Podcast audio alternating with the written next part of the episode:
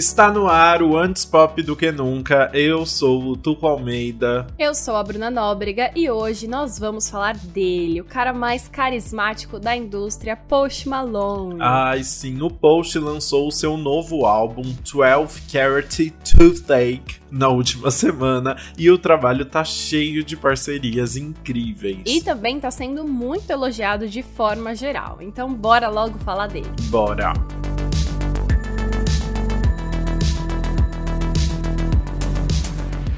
12 Carat Toothache é o quarto álbum de estúdio do Post Malone, lançado dois anos e meio depois do seu último trabalho, Hollywood's Bleeding, que foi bem elogiado pela crítica, inclusive indicado às principais categorias do Grammy. Mas, voltando um pouco aqui, o Post é um rapper e cantor norte-americano de 26 anos, cujo nome real é Austin Richard Post. Ele começou a ganhar reconhecimento em 2015, depois do lançamento do seu single de estreia, White Iverson, e aí por conta disso, logo depois ele assinou um contrato com a Republic Records e o resto são muitos hits na conta. pois é, a ideia de um quarto álbum pro Post surgiu pouco tempo depois do lançamento do último disco dele, em abril de 2020, quando no meio do show que ele fez em tributo ao Nirvana, ele anunciou que havia começado a trabalhar em músicas novas. E aí, conforme o tempo passava durante a pandemia, o cantor disse pro Wall Street Journal em julho de 2020 que a sua missão com o álbum era dar às pessoas esperança e, com sorte, animar o espírito delas enquanto experimentava novos sons. Mas aparentemente a ideia mudou bastante durante o caminho. Em abril de 2021, o empresário do post, o Dre London, deu a entender que o artista lançaria dois álbuns naquele ano e ainda sugeriu que o nome do disco seria lançado na semana seguinte. Mas nada disso aconteceu. Não veio aí. Aí, no começo de julho, teoricamente, a gente ouviu o primeiro single do álbum, que era Motley Crue, mas a música nem entrou no trabalho. Então dá para ver que realmente a ideia foi mudando muito durante o projeto, né? Em entrevista para Billboard, o Post revelou que depois de passar quatro anos no topo, com várias músicas indo parar nas mais ouvidas, e claro, o fato de estar tá no meio de uma pandemia deixou o Post muito ansioso e prestes a ter um burnout. Pois é, ele contou que sentiu muito a pressão, né? O último álbum dele foi indicado a um monte de Grammy, ele tava ali no topo. Qual vem muita pressão para esse próximo. Uhum. E ele também disse que sentia que já tinha falado sobre todos os assuntos e tava sem ideias agora. E aí ele ainda mandou a real, né? É assustador pra caralho. e aí o que deu certo foi que ele começou a receber várias visitas do Louis Bell, que a gente comentou aqui no episódio do Plastic Hearts da Miley Cyrus, se eu não me engano. E aí já naquele episódio, a gente comentou que o Louis é um dos maiores parceiros musicais do Post desde o primeiro álbum dele, o Stone, de 2016. E aí o Post contou pra Billboard que os dois começaram a brincar sem compromisso no estúdio e ele começou a achar esse caminho de volta. Ele disse o seguinte: "Um interruptor mudou dentro de mim e pareceu que eu estava fazendo o Stone de novo. Eu tinha perdido isso e o mais difícil é recuperar, porque vai e volta. Mas você tem que entender que não é só porque eu não estou inspirado em um momento que eu vou desistir. E aí foi assim que em novembro o Post lançou de fato o primeiro single do álbum real oficial dessa vez, que foi One Right Now, a parceria com The Weeknd, e em janeiro de 2022 ele anunciou o título do projeto nessa mesma entrevista com a Billboard, em que ele também explicou o que quis trazer com o projeto. Ele disse: as músicas falam mais sobre como eu estou me sentindo neste momento, os altos e baixos e o desarranjo e o aspecto bipolar de ser um artista no mainstream. E realmente, se você pensar que em Hollywood's Bleeding ele falou sobre o lado sombrio de Los Angeles e os vultos que te cercam quando você começa a mandar bem na indústria, agora ele vai virar esse foco para dentro e contar como a fama o afetou internamente. Então é como se o 12 Carat Toothache fosse uma sequência sequência direta e bem natural do álbum anterior mesmo. Sim, aí ah, um ponto de atenção aqui pro título do álbum, né? 12 Carat Toothache. Porque seria, é uma brincadeira com o, o dente de, dente de 12 de... quilates ali, né? O dente de ouro. Mas é. ele tá é. falando, na verdade, de uma dor de dente de 12 quilates, né? uma dor de dente caríssima. E a gente vai entender o título conforme as músicas forem passando, porque tem algo muito específico com o dente na vida do Post. Nossa, e... ele tá focado no ele dente. Ele tá muito focado no dente. A gente vai entender por que, que ele trouxe essa dor de dente aí pra gente. Bom, a gente já falou aqui do Louis Bell na parte da produção e composição, e apesar do álbum ter, assim, outros nomes juntos, o Louis é mesmo o mais importante, porque foi a pessoa que trabalhou com o Post desde o começo e participou de todas as 14 faixas do álbum. Pois é, e além do The Weeknd, que a gente já disse, o álbum traz também parcerias com Doja Cat, Fleet Foxes, Gunna, The Kid Laroi e Roddy Rich. E assim, muitos nomes de peso, muitos nomes super talentosos, e agora a gente pode ver como ficou o resultado no nosso faixa a faixa.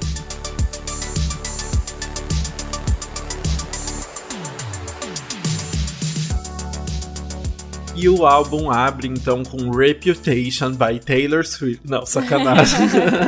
Mas o nome da primeira faixa realmente é Reputation, em que o post fala sobre as suas vulnerabilidades e analisa o preço que vem junto com a fama e o efeito que isso teve em sua personalidade, nas relações. Já realmente, como ele tinha anunciado que seria, né, que vai dar o tom aí do que ele quer tratar no álbum inteiro, basicamente, né? Exato, né? E até pra contar essa história, o som é bem simples, ele traz só um piano junto com a voz dele, porque a música de fato é, é bem pra baixo, né? Porque uhum. parece que ele tá falando com a pessoa que ele estragou um relacionamento. Então ele comenta: Eu sei que errei antes, mas não vou fazer isso de novo. E eu tenho muitas coisas que gostaria de ter dito. Eu sou o mesmo bobo, estou usando aquele chapéu de novo. Achei muito interessante que ele trouxe aquele chapéu de novo, muito especificamente. Deve ser algum chapéu aí que ele, que ele já foi muito zoado por usar. Será?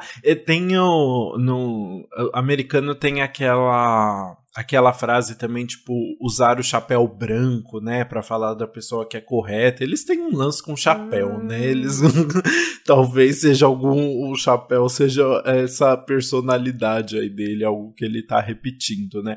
Mas é engraçado como começa o álbum com uma música tão, tão introspectiva assim, né? Tão lenta, realmente muito melancólica e até e a letra também mostra muito isso, né? O segundo verso tem uma repetição ali que mostra como ele tá pensativo. Ele fala: "Eu nasci para criar o inferno, eu nasci para tomar pílulas, eu nasci para perseguir moinhos, eu nasci para" e até que ele chega em "Eu nasci que vergonha. Ele tá realmente assim para baixo. Nossa, demais. Tipo, essa parte aí que ele fica falando várias coisas repetição também é uma modo de mostrar essa ansiedade dentro dele, né?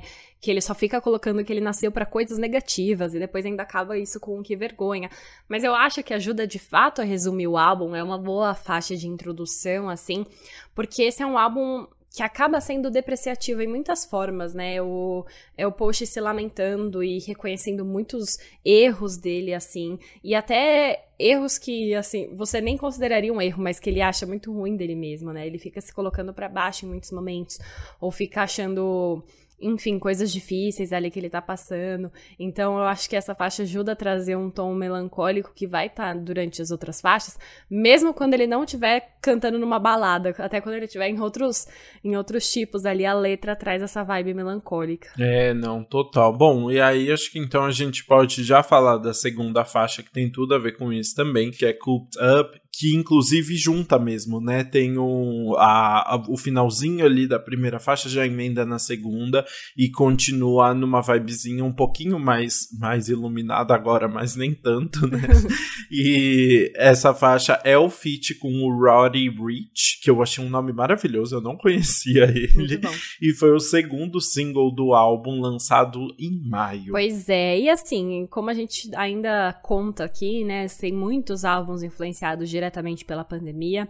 Eu acho que essa, enfim, ansiedade e esses temas mais pesados que o Post Malone traz é, também são uma consequência, né, de ter ficado tanto tempo em casa e tudo mais. Só que é nessa música que ele fala diretamente sobre isolamento, né? O próprio título já diz, esse cooped up é confinado. E ele fica falando na letra, né? Eu estou esperando tanto tempo, agora eu preciso ressurgir. Então é esse momento em que, depois de ficar preso por tanto tempo, ele finalmente tá saindo, é, o monstro tá saindo da jaula. Brincadeira. Nossa, muito bom, bem hétero. Ai, bem hétero, exato. É porque a letra é bem hétero também, né? Eles ficam cantando realmente assim sobre voltar, ir pra festa e voltar a curtir depois de tudo isso, né? Tipo, até a luz do dia surgir, eu tenho saque no meu estômago e cigarros nos meus pulmões. Então fica bem, bem claro ali né? essa vibe mesmo. Exato. E aí tem um trecho da letra que diz que é muito legal e pessoal ali, né, pra esse feat, porque é a parte que o Rod Rich canta. Post me levou para as minhas primeiras datas de turnê. Ele me fazia arrasar toda noite em arenas lotadas. E isso é uma história real. O Road abriu os shows da turnê Beer Bongs in Bentleys do Post Malone na Europa em 2019. E a, antes disso, o Road só tinha feito show em um festival de 2018. Nossa. Então, assim, era bem, tipo, ele era um artista muito pequeno e o Post Malone ajudou muito ele a, enfim, ser mais conhecido, ter mais essa confiança nos palcos, é, fazer os primeiros shows da vida. Então, muito legal depois de tudo isso eles se reunirem nessa música, né, para cantarem juntos. É, tem essa representatividade também dessa música que fala sobre a pandemia, ele trazer os shows que fizeram em 2019, até porque em 2020 não teve, né, mais nenhum show. Nossa, E real. aí agora que eles estão voltando para essa vibe de turnê e tudo mais, inclusive Post Malone vem pro Rock in Rio, Uhum. né? Então, enfim, agora é a volta além das festas, mas também das turnês. Olha, muito legal. Ai, gostei muito desse link aí. Achei que ficou bonitinho. E realmente é uma música fofa, assim, né? Todo, eu gosto todo de como ela fica construída ali. Mas depois de tanta festa, vem uma ressaca pesada na terceira faixa, que é Lemon Tree, né? Exatamente, bateu a bad ali de vez, né? Nossa. Porque em Lemon Tree é, é basicamente o Post Malone cantando sobre como a vida dá limões pra ele. E ele não transforma em limonada, entendeu?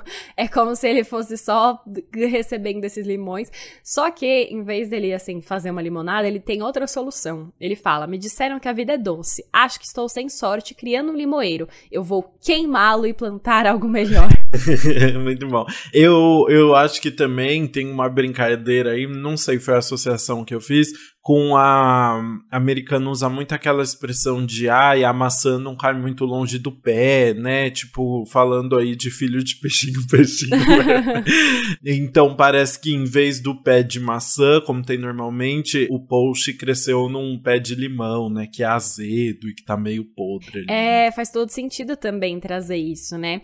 Em termos sonoros, em, eh, a, o som que a gente vai ouvir aqui, essa é uma música que vai pra uma vibe mais folk, tem um violão acústico de fundo, inclusive você também ouve uns vocais, assim, uns ecos, parece que tem uma criança fazendo um hum, hum, hum, de fundo, assim, um murmúrio, só que parece, não é o murmúrio do Post Malone, parece que é uma voz de criancinha, assim, não achei quem pode ser, mas achei muito curioso que também tem esse som aí de fundo. Pode ser que seja uma, pessoa, é, uma voz de banco de dados, né? De bancos musicais, mas enfim, ouvi. E é uma produção muito, muito grande, assim, né? É uma música com vários elementos, assim, realmente dá, dá todo uma entonação, assim, muito gostosa. Eu gostei muito dessa música e a letra é bem darkzinha, assim, ele falando: Você poderia ser menos azeda. Nós estamos apodrecendo a cada minuto e meu coração está podre também. Em cada filme que eu assisto, eu estou do lado do vilão. Então ele realmente tá, assim, se sentindo um limão azedo, né? Nossa. cara de quem chupou limão azedo. Total! Nossa, essa dor de dente tá se espalhando pra, pra tudo. Não, é de fato. é- ele realmente, assim, essas três primeiras músicas, eu, é, eu acho que dão um panorama geral de- da vibe negativa dele ali, né? Talvez um pouco menos a Cooped Up, só porque fala de festa, mas enfim. Uhum. Mas eu acho que são um bom, talvez um grande, um pequeno contraste, vai, um grande. É que gente- as, as músicas têm muitas camadas, então apesar de por cima às vezes parecer que tá tudo bem, você vai entrando e sempre tem uma, uma parte negativa ali do post. Isso é o que vai ligar todas as músicas. Sempre. Mas enfim. Eu acho que Lemon Tree dá um pequeno contraste, sim, com a próxima música, Wrapped Around Your Fingers, porque é uma música que fala sobre relacionamentos agora. Vai sair um pouquinho da figura dele só para falar sobre relacionamentos de modo geral, mas aqui a parte negativa é que o Post Malone tá descrevendo como ele passou por uma relação muito controladora, né? Que a pessoa era é, controlava a vida inteira dele e que não ligava tanto quanto ele ligava para ela, basicamente. Sim, ele tá bem revoltado assim com a pessoa, né? Ele fala: Eu sei bem que você não dava a mínima. 10 bilhões de fofuras acham que eu sou o cara, mas se você chega perto, eu como na sua mão. Ele tá assim. E, e é muito bom porque ele tá revoltado, mas mas é uma música tão gostosinha, né? De Wrap around your finger, wrap around your finger. É gostoso. Tem até uma vibe um pouco. Eu acho que é uma vibe mais pop dessa uhum. música mesmo, direto, uhum. né? A produção dá uma acelerada, tem bateria, tem um teclado de fundo. E aí vai nessa vibe bem popzinha, até um pouco chiclete aí, desse Wrapped around your finger, não sei o quê. E é muito bom, porque dá. É isso, né? Ele tá falando ali do do relacionamento que ele entende que tá errado, mas ele entende também que se a pessoa chega perto, ele vai lá e vai ser o cachorrinho dela. Exatamente, essa é a vibe, assim, é, é divertidinho, tipo, a música parece divertidinha, apesar do, do histórico triste, né? Exatamente, e a letra, basicamente, é, é isso, né, o Wrapped Around Your Finger é ele preso ao redor do dedo dela, tipo, ela controlava tudo, e ele fala, fiquei preso na sua órbita, girando feito uma bala, e aí fui atirado de volta pra terra. Então, tipo, ele ficou preso o tempo todo, mas aí quando ela cansou, ela largou ele, e aí agora ele tá meio perdido. Enfim, ele tá gosta dela, ela não dá a mínima, mas se ela aparece, ele, tá, ele volta para ela, enfim, é uma grande confusão de sentimentos. Sim, e parece que é uma música, não sei de, de quando é esse relacionamento aí, né? Porque ele canta: Quando a gente se conheceu, você não sabia que eu era cantor. Eu tinha a casa do seu pai e da sua mãe ao redor do meu dedinho. Então, não sei se é uma música recente, porque pra uma pessoa não saber que, poxa, é cantor, né? É, então, tipo, eu acho que deve ser um pouco mais antiga, porque recentemente ele está namorando há um tempão. Ele, te, ele teve um filho recentemente, né? Teve esse grande, essa grande revelação. Meu Deus, eu não sabia. Ele teve um filho. Ah, só é? que ele não. A gente, eu acho que ele nem nem é divulgado, confirmado quem é a mãe, assim. Ele mantém a relação dele ah. muito privada.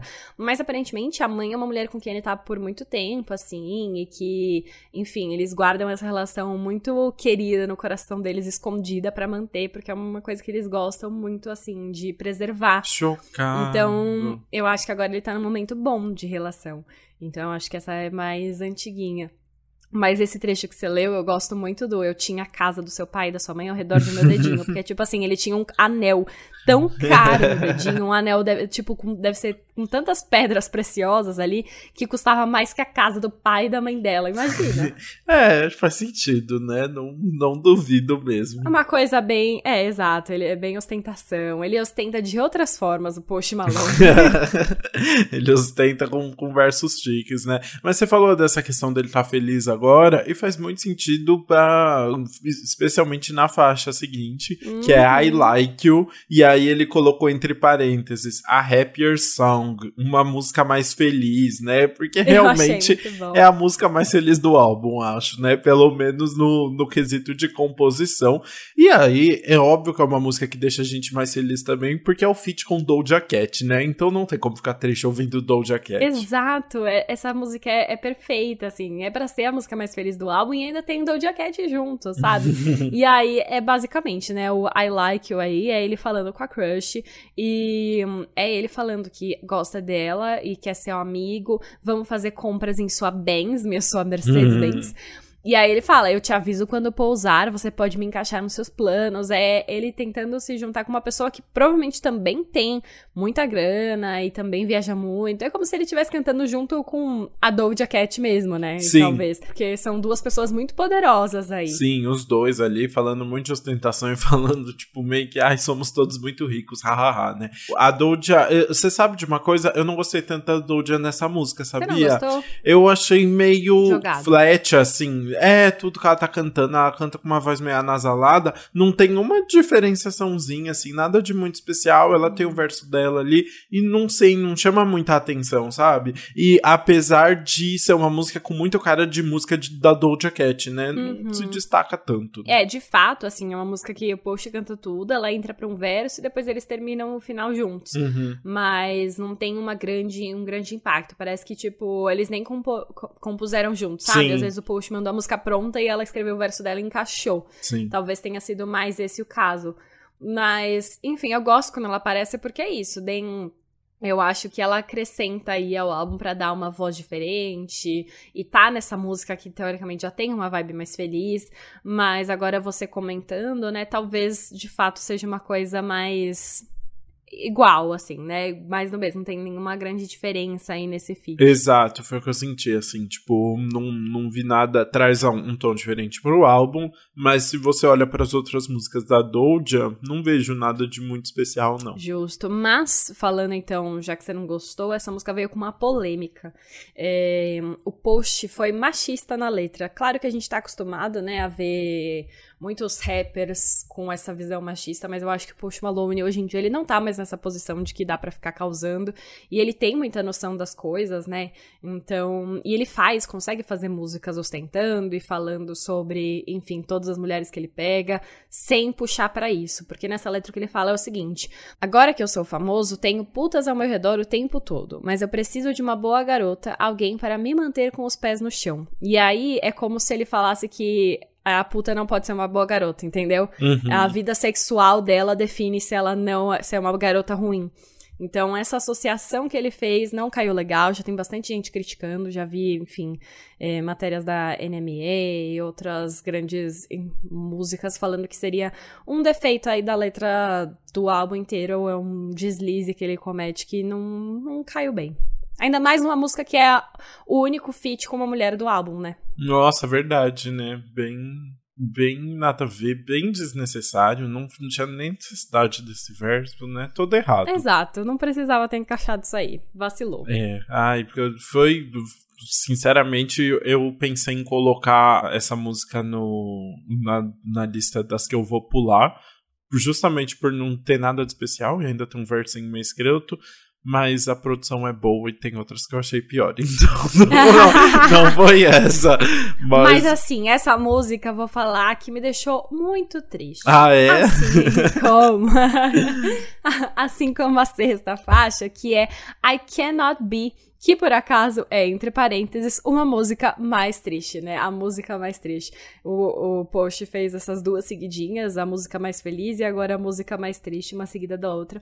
Mas é muito engraçado porque quando você pensa numa música triste, você pensa numa balada de piano, né? E essa não é a produção, não é a produção mais triste do álbum, é pela letra, né? Essa é uma música que a produção tem uma vibe mais R&B, assim, tem um clima gostosinho, mas a letra dá aquela pra deixar aquele pra baixo. É, pois é. Essa é a música com que é um feat com o rapper Guna. Eu gostei que ele botou os dois feats seguidinhos, né? Doja e agora o Guna. E aí o post fala sobre reconsiderar um relacionamento, expressando como eles sentem que a pessoa amada ali tá atrasando ele, segurando, prendendo ele para trás, né? E ele não pode ficar mais nessa. Exatamente. Inclusive ele fala, né? Como eu sou livre se você me prende tão forte? Como eu posso brilhar se você está bloqueando minha luz? Eu não posso ser o que você quer que eu seja. E aí, essa letra me remeteu muito ao que a gente já comentou de Wrapped Around Your Finger, né? Uhum. Que Wrapped Around Your Pensei Finger. na mesma coisa. É essa música que fala sobre ele ter passado por essa relação controladora, que, enfim, que a pessoa chegava e ele corria atrás dela, não importa o que ela tivesse feito antes, que ela não era indecisa.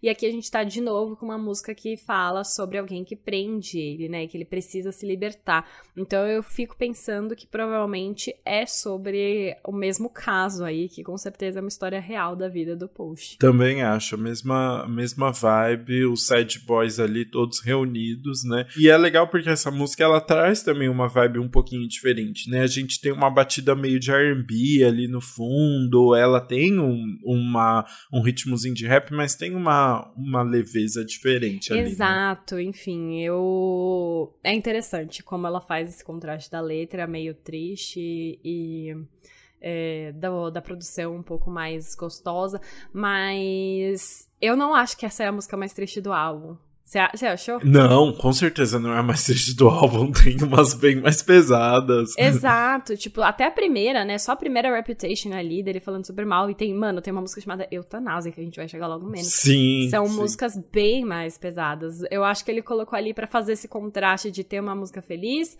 uma música triste, as duas falando sobre relacionamentos, as duas sendo fits. Então eu acho que é entre essas duas o paralelo. Mas se você for pensar no álbum inteiro. Ah, e tem música mais triste, com certeza. Mas eu acho também, talvez, seja uma brincadeira para falar até de um mesmo relacionamento, sabe? De momentos bons em I Like You, e depois ele mostra que também, tipo, no, no primeiro momento parece estar tá tudo bem, e aí depois ele mostra que não é bem assim em I Cannot Be, né? Uhum, faz todo sentido, sim. E, enfim, trouxemos essas dualidades, agora a gente pode ir pra nossa sétima faixa, meio do álbum aí, que é Insane, que é uma música que, já vou adiantar, foi escolhida pela Billboard como a melhor do álbum. Sério? Pois é.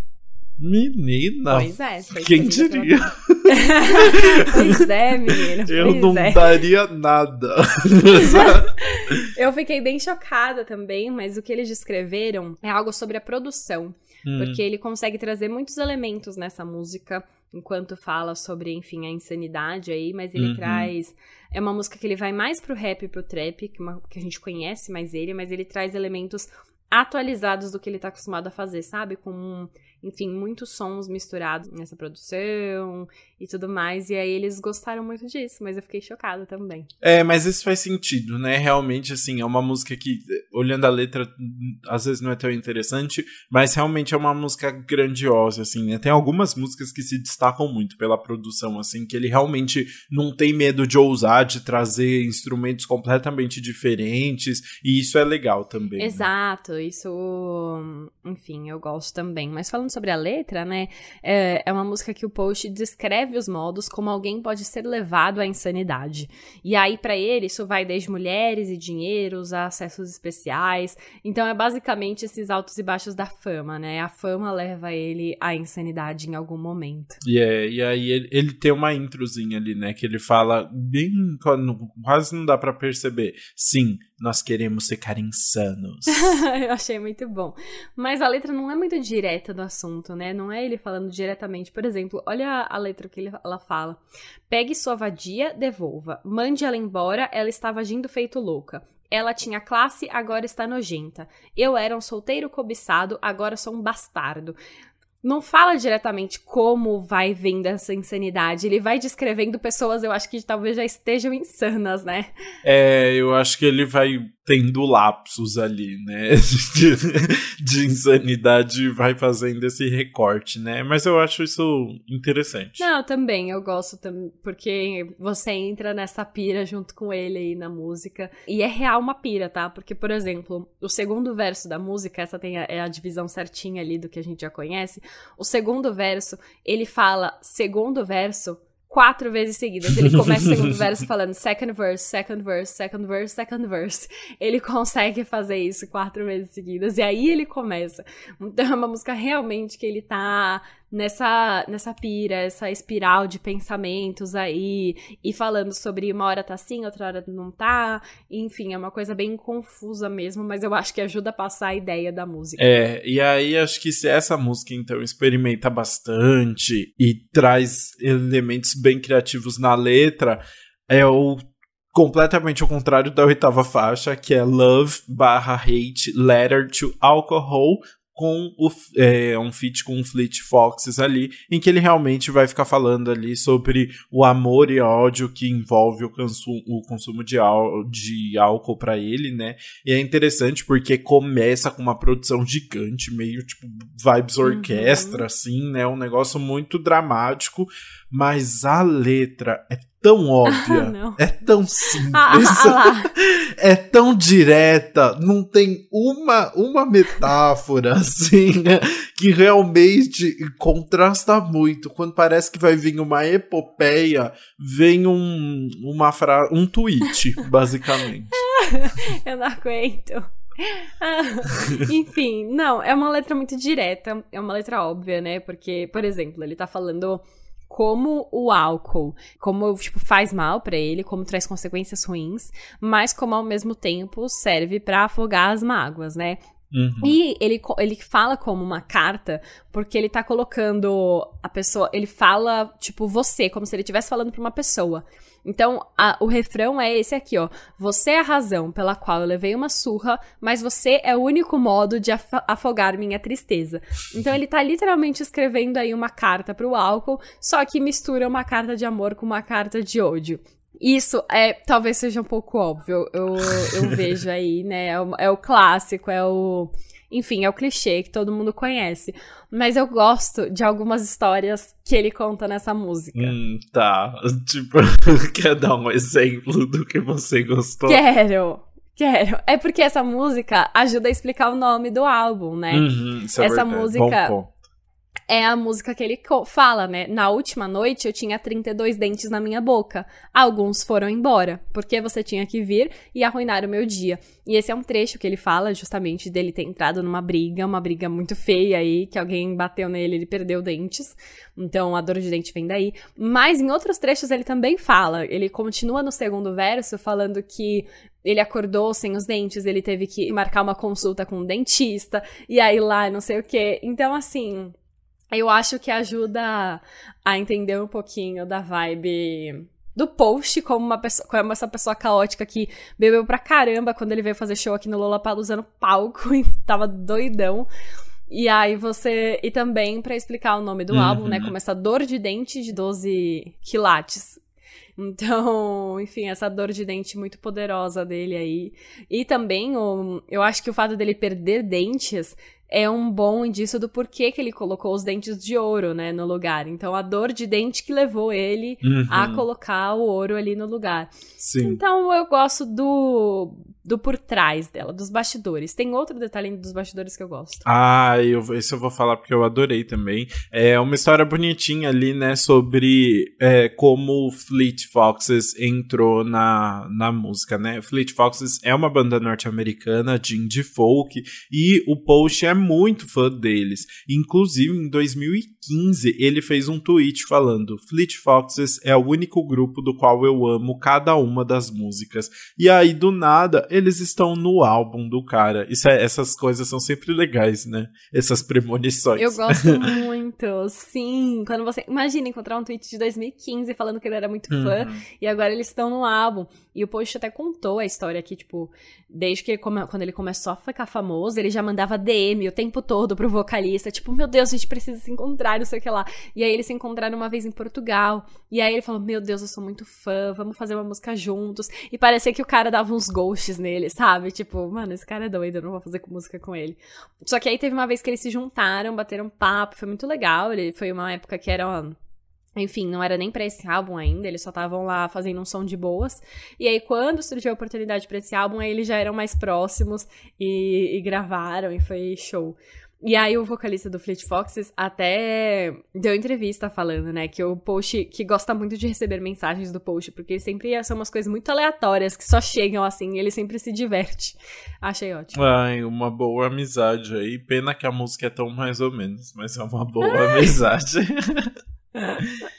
Ai, muito bom, nunca vou superar. Mas enfim, pelo menos ele conta aí uma história divertida. Tem uns bastidores legais para compensar. Tem uns bastidores legais. E falando em feats memoráveis, vamos para a próxima faixa, que é Wasting Angels, que tem um feat com The Kid Laroi, a melhor pessoa de 2021, na minha própria opinião. e que continua aqui em 2022 com Ah, tudo. ele continua arrasando. Gente, Kid Laroi, eu, eu amo, que a gente comentou pela primeira vez aqui. Acho que foi no, no episódio do Justin, né? Nossa, não lembro. E, foi tipo, no nosso terceiro episódio do podcast, a gente falou do Kid Laroi e ele é uma pessoa desconhecida, ninguém ouvia falar. E você falou, ah, eu vi que ele foi na festa da Miley Cyrus, mas assim, X. E aí, do nada, ele começou a aparecer em tudo. É. muito doido como um ano foi decisivo, assim, para mudar a vida do Kid Laroi. E agora ele está em todos os lugares, fazendo música com todo mundo. Inclusive fazendo músicas bem boas, né? É, e sempre com um jeitinho meio emo dele, assim como acontece uhum. em Wasting Angels, que deixa tudo mais especial. Ah, ele é perfeito. Mentira, eu, eu, não vou ficar falando disso dele, porque eu tenho a impressão que esse menino ainda vai fazer uma bosta ah, muito grande, assim, tipo, vai ser muito cancelado. Certeza. Então eu, eu, tenho que parar de falar bem dele o tempo todo. Não, é, eu tenho certeza que ele ainda vai fazer alguma coisa aí, vai causar na vida, mas por enquanto são, uh, o, o Lucas é o fã número um, único fã do Kid Laroi. No Brasil. É. No Brasil, eu acho que é o sol. Com certeza. Mas enfim, falando aqui na música agora, né? Wasting Angels é uma música que fala sobre como a vida deles era antes da fama e como eles acham tudo surreal agora, né? Tudo que vai acontecendo. Mas também é, analisam a parte negativa também do que vem junto com tudo. Exato. E aí eles cantam, né? Isso é como um jatinho particular no meu anel. Isso é como a primeira vez que eu comprei uma corrente. Isso é como quando eu era ação, antes da fama. Essa é a vida louca. Porque a vida é louca, mano, a vida é louca, como já diria a Isa, né? Então. como já diria a Isa. É isso. Total. São os dois, assim, completamente surtados com a fama. É engraçado porque foram duas pessoas assim. O, o Post ainda é, teve uma carreira um pouco mais linear, mas os dois tiveram questão de fama meteórica e estão com muita grana e tal, né? Então faz sentido essa junção. É, enfim, dá para fazer uma categoria no podcast de homens é, surtando com a fama, né? Uhum. A, gente, a gente pode criar, porque sempre tem umas músicas assim, eu gosto. Sempre tem, eu gosto também. Mas aqui é ele tentando é, não surtar com a fama, enquanto ainda tenta preservar as relações da vida dele, né? Então, é, o grande ponto é ele não desperdiçar esse anjo do título, né? Ele fala: Eu não posso deixar outro anjo ser desperdiçado. Eu acho que pensando assim numa parceira, né, que ele deixa, enfim, as pessoas vão passando pela vida dele, ele quer valorizar as relações que ele tem. E inclusive no final da música ele fica repetindo muitas vezes: se eu nunca ouvi, eu preciso te ouvir agora. Se eu nunca ouvi, eu preciso te ouvir agora. Então ele tá falando assim: não, agora eu preciso ouvir os conselhos, eu preciso, enfim, a vida me dá muitas coisas boas, tem muito luxo, tem muitas coisas, enfim, que me deixam é, chocados e extasiados, mas eu preciso valorizar o que eu já tenho comigo comigo as relações que eu não posso comprar. E aí ele fica falando isso, é, enfim, os dois, né? O Kid Laroi e o Post Malone ficam repetindo isso durante toda a música para você saber lidar com esses dois aspectos. É, e, e não perder, é, saber o momento de parar, parece assim, né? Saber o momento, assim, uhum. que é o uhum. momento de, de entender o que está acontecendo. Parece que, que eles estão desperdiçando as possibilidades de salvação cada vez mais. Ali. Também, né? Talvez ele tá, esteja até falando sobre, enfim, ele mesmo ali, né? Porque junto com essa música, ele também sim. fala, né, sobre os aspectos bons da vida, mas ele também fala que é um, enfim, que ele precisa de drogas para aguentar o dia que às vezes ele não consegue pensar em nada e às vezes ele pensa em muito, enfim, tem uma coisa de instabilidade aí de saúde mental. E ele também fala sobre tédio, né? Ele fala está ficando velho, mas não tem nada novo em um determinado trecho da música. Então, uhum. também tem tudo isso, né? Como ele pode estar tá com tédio, saúde mental comprometida, é, drogas o tempo todo que também compromete a saúde. Então ele também tem que pensar nele mesmo como esse anjo desperdiçado. Exato, como diria Miley Cyrus ali, né? Anjos como você não podem voar. Como que era mesmo? não podem voar aqui embaixo comigo, é isso? É, exato. Uhum. então é isso.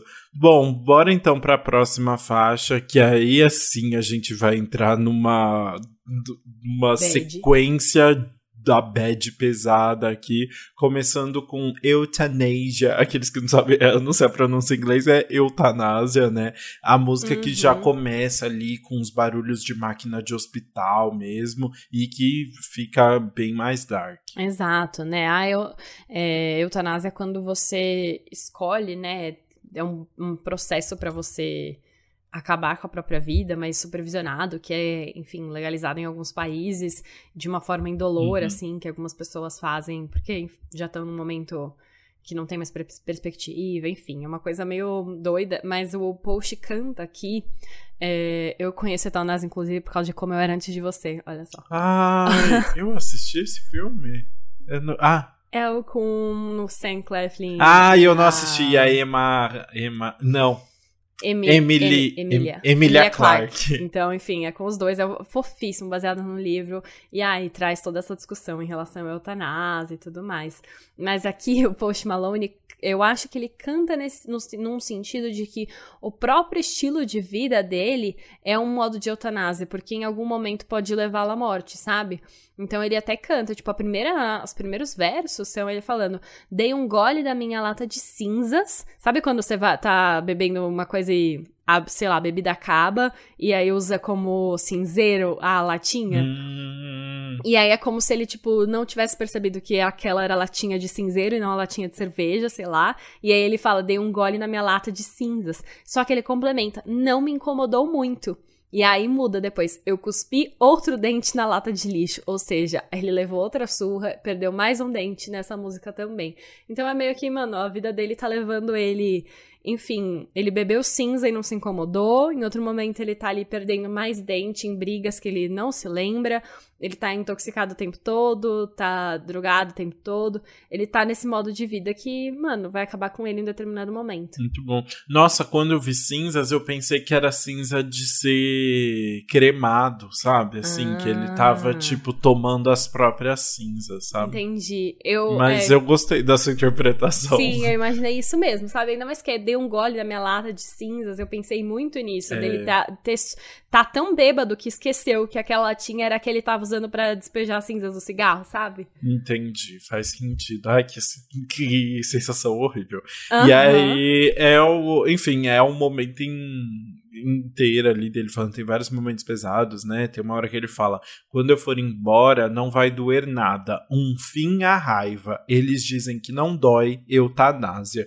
Então é ele realmente meio que prevendo a própria morte ali, né? Sentindo que que é, é, um processo natural de acordo com o modo que ele tá vivendo agora. Né? Sim, com certeza. E, enfim, ele complementa, né? Tipo, ele tá falando sobre como tá drogado, bêbado o tempo inteiro, e aí ele tem um determinado trecho que ele fala: recebam um momento sóbrio muito curto. Eu deveria abrir uma para celebrar o fato de estar limpo. Ou seja, é aquele ciclo sem fim, né? Ele para de beber, e fala, ah, consegui parar, então agora eu vou, eu vou comemorar, e aí, enfim, volta pro ciclo inteiro.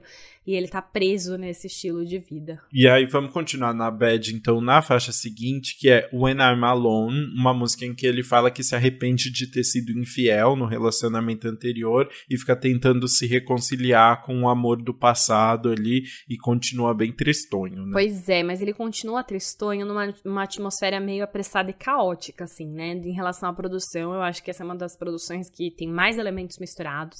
Tem guitarra elétrica, baixo, bateria, até a própria voz dele dá um efeito na música, porque conforme a música vai avançando, ele vai aumentando a melodia, assim, o upbeat, o modo como ele fala, ele vai acelerando, como se ele tivesse realmente ansioso ali. Você sente tudo isso.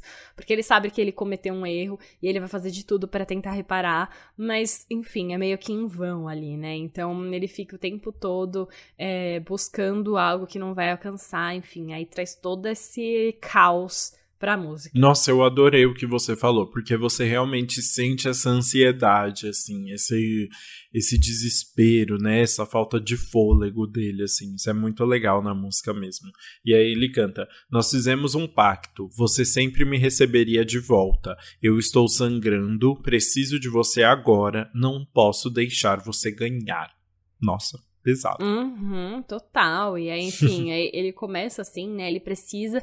Só que ele começa falando como se, enfim, a, a mulher não, não quisesse mais ele e ele estivesse sofrendo e ela que, enfim, tivesse errada ali, né? Porque ele estava implorando para voltar e ela não queria. Só que aí o segundo verso ele explica o acontecido, né? Então, no segundo verso ele vai contar. Tudo que eu queria era um pedaço decente de acompanhamento. Quando fomos para a cama, ela estava do meu lado. Eu estava bebendo o dia inteiro, eu deixei ela passar a noite. Quando eu a levei para casa, ela deixou água no meu carro e aí meu baby descobriu. Então ele tá contando que, enfim, teve a traição. A mulher não vai aceitá-lo de volta porque ela percebeu que ele foi infiel e aí ela não quer aceitar isso. Então ele conta essa historinha aí nessa música. Então por isso que eu falo que ele sabe que ele cometeu um erro e aí e ele sabe que agora não tem volta. E aí ele fica falando que tá sozinho, tá num quarto de hotel, que ele tá noventa e tantas noites num quarto de hotel sem nenhuma perspectiva aí. Então ele tá sozinho há muito tempo e não sabe mais o que fazer. Sim, mas apesar de toda essa sofrência, eu acho que a música mais triste do álbum é a próxima faixa, né? É. Nossa, total. Porque, enfim, é uma das faixas mais rápidas. Ela não tem uma estrutura de música, ela é um verso só. É. Mas é um verso muito pesado que, de novo, volta pro tema de morte, né? Como ali o, o Post cantou sobre eutanásia, sobre como o estilo de vida podia matar. Só que aqui ele vem bem direto sobre como ele já considerou o suicídio. Então, né, tipo, traz, enfim, toda a produção faz nisso. E é uma música dele pedindo um socorro aí, né? Ele já começa cantando, né? Meu Deus, apenas tire essa arma de fogo de perto de mim. Eu entendo que sou muito fraco. É, aí depois ele fala: Eu tenho medo de morrer enquanto estou acordado. Então eu fecho meus olhos e espero um milagre. É realmente bem pesado. Né? Pois é, então, e ele tá falando de morte aí o tempo todo, né? Ele até ironiza em um determinado momento tudo feito para o morto depois de morto é para os vivos. Então, e ele ainda fala é, everything's done for a dead after they're dead. Então parece ainda um trava-línguas uhum. que ele traz aí, né, com DDD e ironizando, enfim, que que as pessoas não ligariam muito para ele de fato se ele morresse, né, pensando que é, iam pensar em como isso afetaria a vida delas e tudo. É uma parece que é uma coisa que estava muito na cabeça dele ali. É, exato. Então, assim, a gente termina a trilogia das músicas muito íntimas e, e de desabafo ali, né? E vai para a última parte do álbum que tem um respiro um pouquinho mais leve, né? pois é, tem, total. É a gente vai chegar na 13 terceira faixa, que é One Right Now, que é o feat com The Weeknd, primeiro single do álbum, lançado em novembro, que se você pensa, dá uma, é, dá uma deslocada do álbum, porque parece uma música uhum. mais The Weeknd do que Post Malone, né? Tem bastante Exatamente. influência do eletropop dos anos 80, que é total The Weeknd. Inclusive, quando eu ouvi a música, eu achei que eu não tinha ouvido esse feat ainda, né? Que eu falei, mano, eu não lembro de um feat de Post Malone e The Weeknd. E aí quando eu ouvi, eu falei, nossa, eu ouvi, mas eu achei que essa música tava no álbum do The Weeknd, não do Post uhum. Malone. Porque uhum. é muito mínimo ali, parece que o The Weeknd é o grande artista dono dessa faixa mesmo. Exato, né? A mesma, mesma questão com a música da Doja, assim. Mas, enfim, né? Esse foi, na verdade, o primeiro single do álbum, foi lançado lá em novembro, e os dois ficam falando ali sobre uma relação anterior em que a ex quer voltar depois de ter traído eles, mas eles falam que já superaram e acabou. Pois é, né? Eles estão falando. É, você me disse que me ama, mas eu não ligo que eu quebrei minha mão na mesma parede que você me contou que ele transou com você. então, assim, ele tá pistola, muito bravo, eles estão cantando ali, né? E eles aí, é, junto com isso, ele ainda fica esfregando fatos, tipo, você me largou, você me traiu, sendo que eu fiz várias coisas por você. E aí, uma dessas coisas que eu, que eu preciso comentar aqui, ele fala: comprei um novo rosto para você, você deveria me chamar de pai. Como se ele tivesse, tipo, assim como os pais dão a vida, né, aos, aos filhos, e enfim, são responsáveis pela aparência que os filhos têm. Aqui ele fala que ele comprou um novo rosto para ela. Imagina a quantidade de cirurgias plásticas, né? É uma música muito The Weeknd, né? É uma música muito The Weeknd. Cirurgia plástica The Weeknd do começo Exatamente. ao fim, né? Exatamente. O... É, cirurgia plástica The Weeknd do começo ao fim. Não porque ele fez, mas porque tem todo essa... A gente comentou já, né? Todo esse esquema de cirurgias plásticas que o The Weeknd traz para os álbuns dele, né? Todo esse conceito. Exato. E eu tô vendo aqui que tem outros compositores que também trabalharam com The Weeknd já antes, né? Tem o Billy Walsh, que trabalhou em Starboy e tal, né? Então tem realmente, assim, uma... O, o pende muito pro The Weeknd essa faixa, né? Sim, total. Mas tá aqui, né? Tudo bem, foi um grande hit. Eu acho que devia estar tá pronto. É uma boa faixa. É, é. é individual ela é uma ótima faixa. Ela é uma faixa uhum. hitzinha, assim, né? Exato. Como single, ela funciona perfeitamente. Eu só acho que talvez ela tenha sido feita antes do conceito do 12 Carat Toothache uhum. ficar pronto. Porque ela foi uhum. lançada em novembro, lembra? O álbum foi anunciado em si só em janeiro. Então eu acho que uhum. teve um, um, processo aí de entender o que era o álbum é, depois que esse, essa música já tinha sido lançada. Exatamente. É, igual aconteceu com Motley Crue, só que ele não colocou no álbum, né? E essa ele deixou. Até porque The Weeknd, né? Exato, tinha que ter. Total. Mas enfim, tecnicamente, One Right Now fica parecendo que é a última música do álbum, né? E aí, é. nesse sentido, até faz sentido é, tá meio deslocada ali, porque de fato a 14 quarta faixa e última é um bônus, uma bonus track ali. A própria faixa se chama New Recording 12, 3 de janeiro de 2020, né? Tipo, nova gravação 12, 3 de janeiro de 2020, que é como o celular, quando a gente faz uma gravação de áudio no celular, como ele deixa salvo ali o, o título do, da faixa, uhum. né? E realmente, de fato, é uma gravação de celular que o, que o Post fez com parte da letra que deu origem à música Eutanásia. É, então, é uma. É bem uma gravação de celular mesmo, né? Porque é até muito cru, é a voz do Post cantando por cima de um violão ali, uma coisa bem improvisada, com essas primeiras letras da faixa e que talvez sirva só para dar uma conclusão do álbum, né? Depois de uma música é, que muda tanto, né? Como One Right Now com The Weeknd, é que é para voltar pro conceito, terminar. Ó, a gente falou realmente desse processo, é, enfim, de lados negativos, de como eu tô, como eu fui afetado por tudo que envolve a fama, de como meu estilo de vida hoje em dia é, tá, enfim, me fazendo mal, para terminar com essa ideia. Sim, e eu espero sinceramente que o post explique um pouco mais por que, que ele decidiu colocar essa, porque ficou realmente muito diferente da faixa eutanásia, né? Assim, falando de produção, de voz, de tudo. Então fiquei pensando se talvez ele não tenha gostado mais da versão original, sabe? Assim, da versão mais crua mesmo, e decidiu colocar para deixar a, a emoção que ele conseguiu passar ali naquela gravação, sabe? Que talvez a faixa não tenha atingido. Hum, pode ser, eu acho que faz muito sentido, porque realmente é uma faixa assim que você sente, né? É o que ele tá uhum. cantando ali na hora. E eu gosto é bem ela... bonito. É, exato. E essa faixa também tem uma grande questão. Quando eu hum. estava lá no meu Genius, naquele, no, no, site que a gente ama, né? Uhum. Tava lá observando os colaboradores, as pessoas envolvidas no projeto, para ver se men valia mencionar alguém além do Louis Bell, que a gente já comentou. E aí vejo um nome muito conhecido, hum. muito conhecido, que a gente sempre comenta por aqui. De quem? De quem? Zane Lowe, o famoso apresentador do, da Apple Music, que a gente fala o tempo todo, que faz entrevistas maravilhosas. Ele estava acreditado entre os compositores do álbum. Eu falei, quê? Gente, que surto. E aí, então, ele é, ele é muito envolvido com música, uhum. né? Ele é, tem, tem créditos de produtor envolvidos e tudo mais. Meu primeiro instinto foi pensar, nossa, capaz do Post Malone ter pego algum trecho de entrevista com o Zane Lowe e colocado no meio de uma música, sei lá. Uhum. Mas não, ele tá acreditado nesta última faixa, que é a faixa que, enfim, que é só uma gravação de celular, que provavelmente o Post fez sozinho. Tá lá o nome dele, só que só tá no Genius, não está no Spotify, por exemplo, quando você procura os créditos da música. Então será que foi um erro? Quem colocou esse Zane Lowe no final dessa faixa? Gente, não entendi.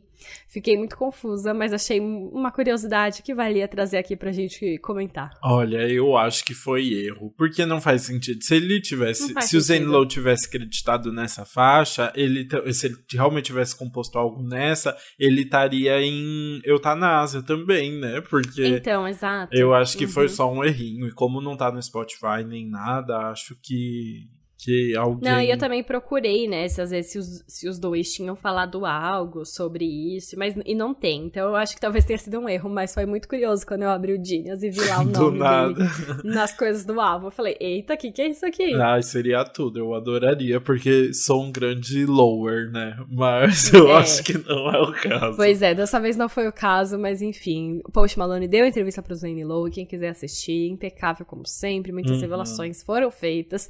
Mas assim chegamos então ao final da nossa análise do faixa a faixa do 12 Carat Toothache. Bora pro veredito. Bora.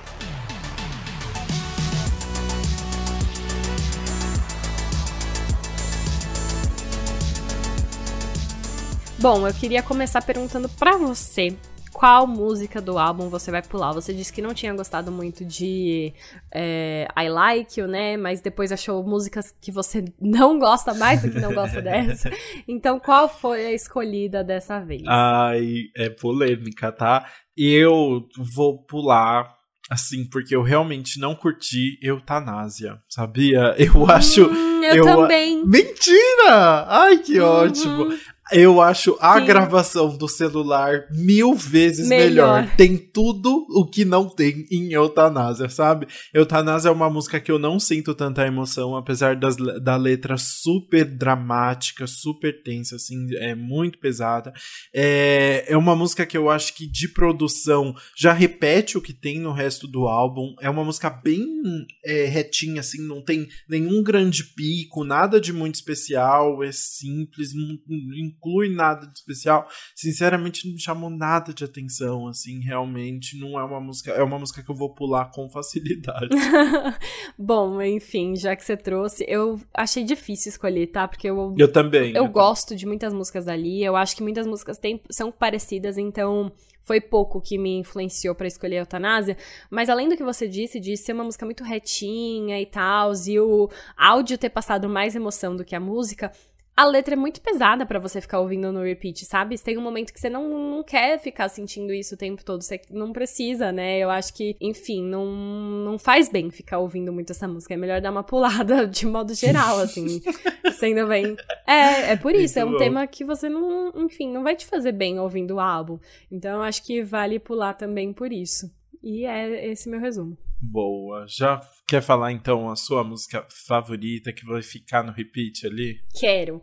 Assim, pensando em como o álbum se encaixa, One Right Now eu não vou falar, porque eu acho que, enfim, não é uma música que acrescenta ao álbum em si, mas se você pensar como um single, é uma música que você pode ouvir o tempo todo, porque é muito gostosa, é, é uma música com carinha de é hit, é faz todo sentido. Uhum. Enfim, eu gosto muito de Wrapped Around Your Finger também, porque ela traz o popzinho hum. clássico que você gruda e fica feliz. É bem Post Malone. É a música mais Post Malone do É álbum, a música mais Post Malone do álbum, total. Então, assim, eu gosto dela também. Mas eu vou surpreender e falar uma música muito diferente, que me surpreendeu também, que eu não tava esperando.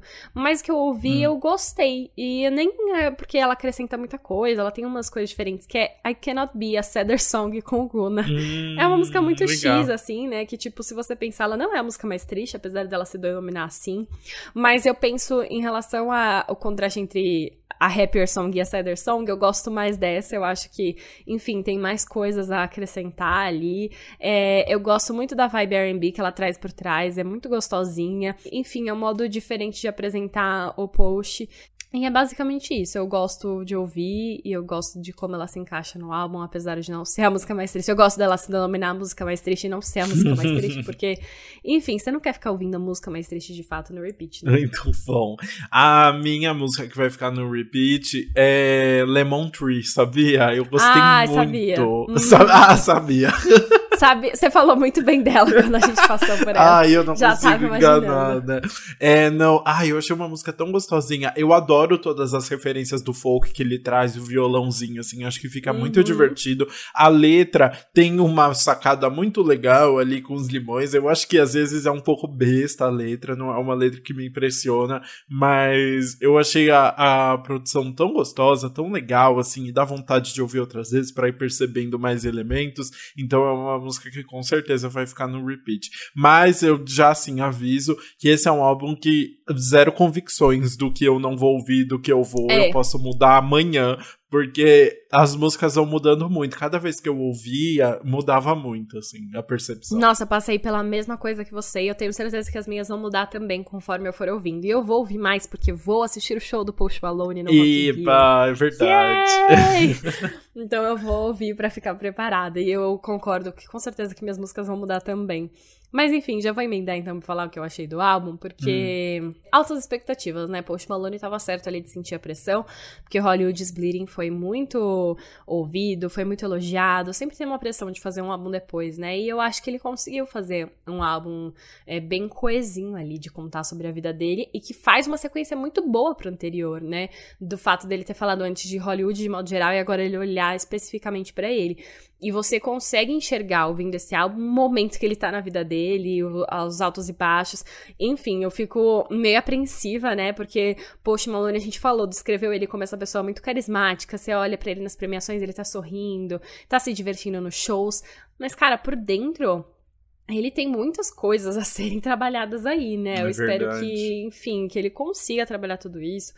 Que agora com o filho, né, ele consiga é, ver outros lados da vida, talvez achar um, um, modo de vida que não prejudique tanto a saúde dele, que ele consiga, enfim, viver mais tempo aí para acompanhar o filho, porque ele é muito talentoso. Mas esse álbum, tipo, mostra real, ele tá sendo muito honesto aí nas letras, você entende o que ele tá sentindo, e é muito pesado, né? É uma coisa que você, é uma carga emotiva forte aí, que ele traz aí nesse álbum de desabafos e vida real, que você fica, eita. É verdade. é basicamente isso mesmo, que eu acho que, enfim, além dele trazer esse tema muito redondinho, eu gosto também que ele experimenta bastante nesse álbum, né? A gente tem influências do R&B, tem pop clássico, tem o rap que a gente tá acostumado, o trap, né? Também tem muita balada nesse álbum, que é uma coisa que eu não esperava, né? Tanto do Post Malone, mas também tem uh, influências de folk. Eu gosto como ele traz muitas influências e ao mesmo tempo consegue que tudo se encaixe. Eu acho que o Louis Bell ajuda bastante ele nesse sentido, né? Dando essa coesão. Muito legal ter um parceiro fixo aí para fazer tudo. E enfim, Post Malone pode ficar tranquilo que ele, mesmo com bloqueios, ele consegue fazer umas coisas legais. Nossa, eu concordo muito com o que você falou, assim, achei que fez muito sentido tudo, realmente, um álbum muito aberto, parcerias muito boas. É, eu acho que o grande triunfo do álbum realmente é explorar as sonoridades novas, assim, é muito legal quando ele vai pro folk, às vezes é uma batida mais de rock, né, tipo, a gravação do celular lá, no final, é meio roqueirinho, assim, né, eu acho isso legal, é... então adoro esses lados que ele vai explorar explorando, acho que faz muito sentido. É, é, é, realmente o que ele falou que tinha proposto a fazer, né? E deu muito certo. Então é muito legal ver ele tendo essa liberdade toda. Só para complementar, acho que o único, única coisa que eu senti, assim, que achei que, poxa, poderia ter sido melhor, é, ele chamou pessoas muito incríveis pros feats, não tem ninguém que eu fale, essa pessoa não deveria estar no álbum, mas eu acho que às vezes os feats acabam tendo menos personalidade no álbum, assim, que é como a gente do da Doja Cat e do The Weeknd. Achei, sei lá, meio parecia até às vezes uma música que eles teriam descartado do, dos álbuns anteriores e, e reaproveitaram com o post, sabe? Não acho que é o caso porque são músicas boas, mas só realmente não tem nada a ver. O post perde perde o destaque ali, o que é uma pena, porque poderia ter sido um aproveitamento melhor da, da junção, assim, dessas pessoas, né? Mas é um álbum que acho que ajuda a entender um pouco mais o Post Malone, que é muito positivo, e que com certeza vão ter muitos hits aí, porque tem músicas muito divertidas, né? Ou às vezes extremamente pesadas, mas com produções muito divertidas, pelo menos. Total, exato, eu concordo, enfim. Eu acho que assim a gente chega então ao fim de 12 Carat Too Fake falando sobre aqui. Muito bom acompanhar, mas a gente ainda não acabou porque temos o nosso quadro anti-single do Que Mal Acompanhado. Tudo. Uhul.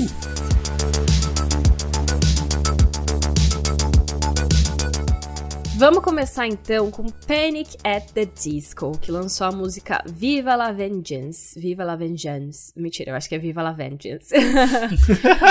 é, do nada, foi uma coisa que surgiu. Panic at the Disco tava sumido há um tempão, não, tinha, tipo, não postava nada nas redes sociais, não aparecia em nada, usou a pandemia para ficar recluso mesmo.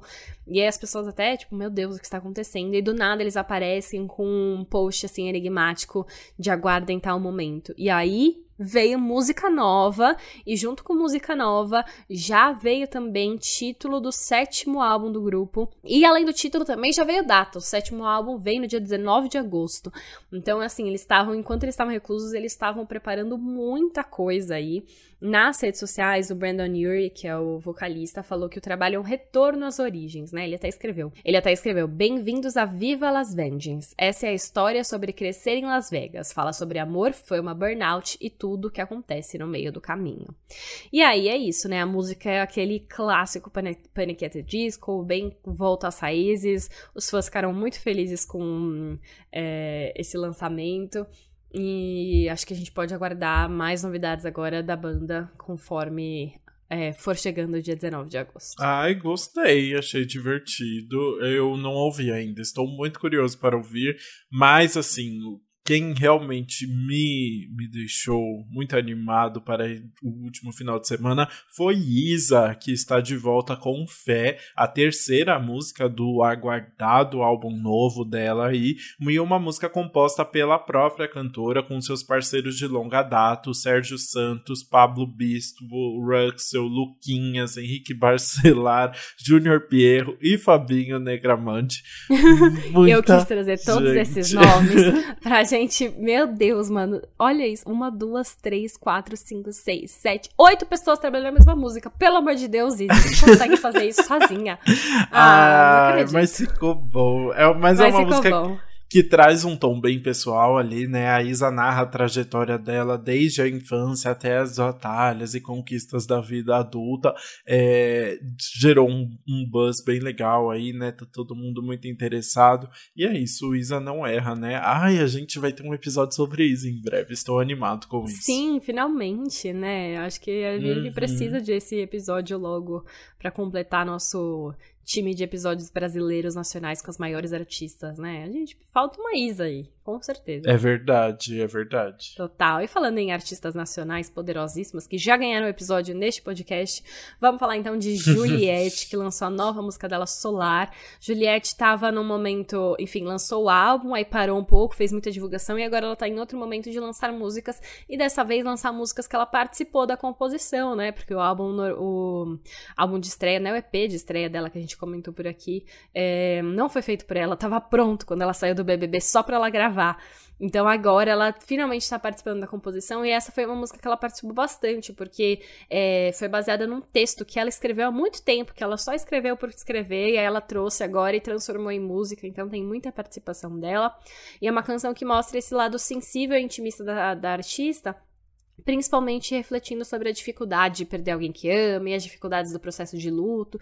Então é uma música bem bonita, assim, de letra e com certeza ajuda a evidenciar os vocais é, poderosos da Juliette. Muito bom. E a gente continua aqui nos lançamentos nacionais para falar de Negrali com Rincon Sapiência em Malagueta. Gente, que encontro maravilhoso, né? Uma faixa bem animada, bem dançante ali, né? E a Negra diz que desde que ela fez essa música, ela pensou no, que o Rincon se encaixaria perfeitamente nela. Rolou o convite, ele aceitou e ficou perfeito. E ela ainda falou: Nunca coloquei tanta intimidade minha numa música como dessa vez. Vocês verão uma Negrali sexy, livre, poderosa, confiante e madura. É assim que eu já vejo a negra Ai, ali sim. todos os dias, mas tudo bem, mas né, maravilhosa, né? Então, um, um feat ótimo aí para completar o time de lançamentos da semana. Nossa, sim, eu, enfim, valia muito a pena para trazer aqui. A gente tá com muitos lançamentos brasileiros, adorei que ter trazido para Adorei também. Fechar e vale a pena a gente mencionar, ansiosa para ter um episódio brasileiro aqui de novo. Isso aí, assim terminamos então mais um episódio do Antes Pop do que nunca. Muito obrigado para quem ouviu até aqui. Não esqueçam de seguir a gente nas redes sociais, Antes Pop do que nunca no Instagram e no TikTok, e Antes Pop Podcast no Twitter. Compartilhe o episódio nos stories, manda no WhatsApp, posta no. comenta o que você achou. Bom, vamos conversar muito, por favor. Vamos, não esquece de comentar exato tudo que você achou indicar para algum amiguinho, né? Enfim, é, vamos construir essa comunidade antes da gente chegar no nosso sexagésimo episódio na semana que vem. Jesus, é muita coisa. E é isso, a gente se vê semana que vem. Espero que vocês tenham gostado. Nossa, esse final hoje, hein? Hum, que delícia. Beijos. Antes que a gente continue falando mais coisa estranha. É sobre isso. Beijinhos. Até, até terça que vem. Eu ia falar sexta que vem. Eita, até nós. terça que vem.